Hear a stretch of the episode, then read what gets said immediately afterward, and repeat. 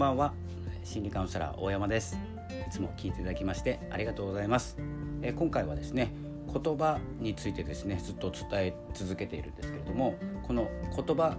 えとはですねどのように伝わってどのように共感を得るのかというお話をしていきたいと思います。えーとですね、この言語、言葉ですね、え言葉をですねこう言語学者のソシュールさんっていう方がいらっしゃってですね、まあ、言葉の本質ということでお伝えしている方なんですけれども、えー、その方が言っているのはですねシニフィアンとシニフィエっていう言葉を使っています。これフランス語なんですけど、えー、シニフィアンっていうのが、えーとまあ、記号ですね、えー、例えば、まあ、言葉なんですけど、えーえー、とこれですねウィキペディアにで調べると出てくるんですけどシニフィアンシニフィエっていう言葉。シニフィアンっていうのが、まあ、記号って言いましたよね。で、えー、言っているのが海って聞いてですね僕が思い浮かべている海とですねあなたが思い浮かべている海とはですねちょっとイメージが違うと思います。でその海というのがこれがシニフィアン、え、シニフィエっていうのがイメージです。で私が思い浮かべている海。人が泳いでるとかですね、まあ、南の島から見える海とか、えー、いろんな海あるんですけど僕が海と言ってイメージすることとあなたが海と聞いてですね思い浮かべることっていうのはこれが違うということなんですね。で何が言いたいかというと私は、えー、私がですね、えー、海って綺麗ですよねって言った時にどの海を思い浮かべているのか。あなたとは違う。そして、えー、ここがですね似たような海を思い浮かべる方っていうのは共感するんです。この言葉一つでですね共感って結構違っていて、えーと、海もそうですし、まあ、動物でいくと,、えーと、犬で犬を思い浮かべてくださいって言われた時にどうでしょうか？犬。犬を思い浮かべてくださいって言った時に思い浮かべるのって僕は飼っていた犬とかまあ犬って聞いて思い浮かべるとしたら柴犬とか秋田犬とかそういうような犬だったりもするんですけど昔飼っていたシーズーとかですね僕の中ではイメージがあります。であなたが考える犬っていうのは多分身近な犬なんですよ。見たことがある飼ったことがあるというような犬なんですね。で、えー、ここでお話をしていて声で伝えているんですけれども声だけで伝えるとそういえばあの犬ですね犬の話しますねって言った時に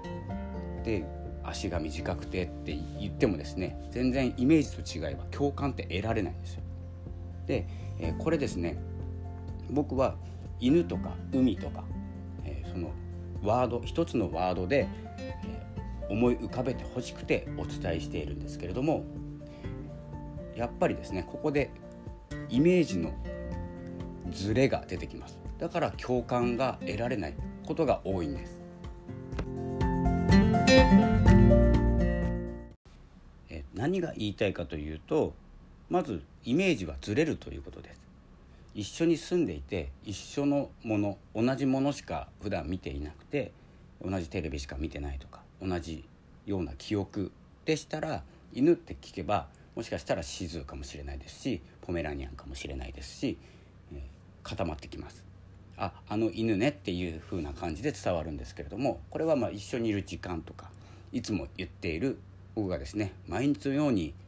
え、秋田犬の話をしていたら犬の話をしたら秋田犬だと思ってしまいますよね。でそれがイメージとなって伝わるんですけれどもそこで共感というものが得られるんですけど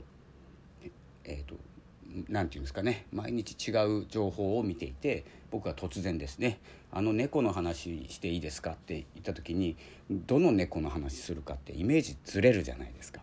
これ普段の会話で起こっているということなんです。何かを伝えたい時これ仕事場職場でもそうですね、えー、上司に言われたあの例えば何もないな上司に言われたこと,、えーと、ちょっと思い浮かばなかったです。えーとまあパートナーシップだったりもするんですけれども いろんなワード何、えー、て言うんですかねこのブログとかラジオとか、えー、いろいろありますよね。そういうことを一文字一文字じゃないですね一つの言葉で表した時にまずはずれます。ということ。本当一つパソコンとかスマホだけでもですね自分の持ってる僕は iPhone10 なんですけれども iPhone10 を思い浮かべますスマホと言われたらでもですねあなたは違う携帯を持って Android だったらスマホは Android なはずなんです。ここまずずれます。えというようにイメージっていうのはすごくずれるようにはできています。ようにできているというか、まあ、ずれます。でそれがたまたま会うと共感を得れる。でゆく話を聞いていくと iPhone10 をお互い持っていたとか、えーと、飼っていた犬が同じだったとかそこで共感という感情が生まれるんです。なので、この言葉というものを使う時に、まあ、全部説明すると長くなるじゃないですか。で海とか犬とか猫とかっていうふうに縮めちゃってるんですけど本当はあのストーリーがあるわけですそこに向かうまで飼っていた犬でしたら十何年前飼っていた、えー、まあ、犬の話なんですけどとかあのシズっていう犬がいましてっていうような言葉を付け加えるとまずそこでズレっていうのはなくなりますよね。シーズのあの種類でもいろいろ、まあ、シーズってちょっと限って言ってしまってるんですけど何でもいいんですけどね。そのようなズレをなくすためには本来ですね丁寧な話し始めが望ましいと思います。何かを伝えたいって思うのであれば。その伝えたいという、え思いがですね言葉に乗る。この一つの言葉に圧縮してるんですけれども、え、本当は伝えたいように圧縮しているわけじゃなくて覚えやすいように圧縮しているんです。自分なりに。なのでこうブログとかラジオとかこうもう今言ってますよね。ブログラジオ、え、こう言った時にラジオって言ってもラジオアプリ。僕はですね今こうラジオアプリで収録してますのでラジオと聞けばですねラジオアプリのイメージが浮かびますでもですね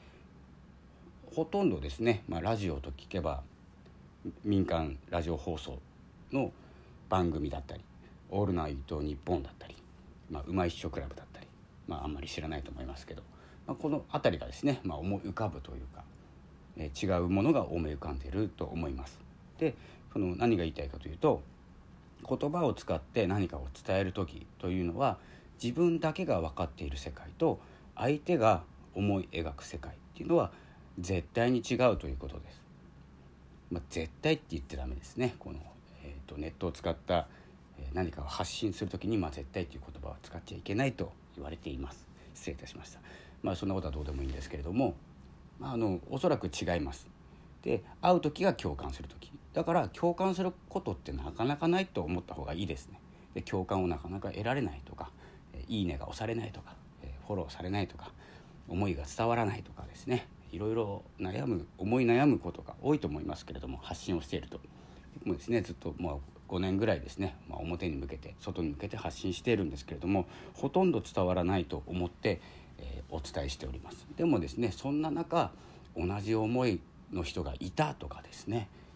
同じイメージを持った人がいるんだっていうことが少なければ少ないほどこれ結構感動に値すると思ってます。なのでその共感を得るためっていうよりもいろんな発信をしていていろんな言葉を使っていて全部話してしまうと、えー、なかったらしくなってしまいますので全部圧縮しながらお話ししますけれどもそこをですね、えーとまあ、見つけてつまんで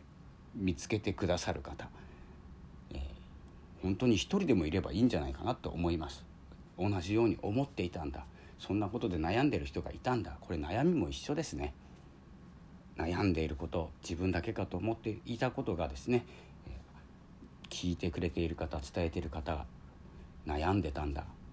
私一人じゃないんだ。っていう気持ちが言葉を使ってですね伝えることそして伝わった時に何が伝わるかっていうこと。それはですね、まあ、本当に広く発信していった方がいいと思います。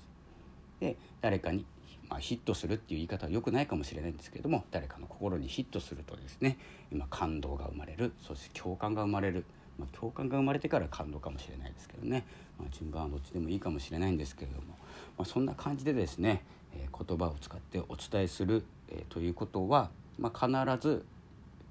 必ずでもないけども、えー、多くの場合ズレが生じる。えということでですね今日はですね、まあ、言葉伝える時に、えー、起こるズレというお話をさせていただきました。ということでまたですね、えー、言葉について、えー、何かお伝えしたいことがございましたらどんどん伝えていきますのでまた聞いてください。それではまたお会いしましょう。ありがとうございました。さようなら。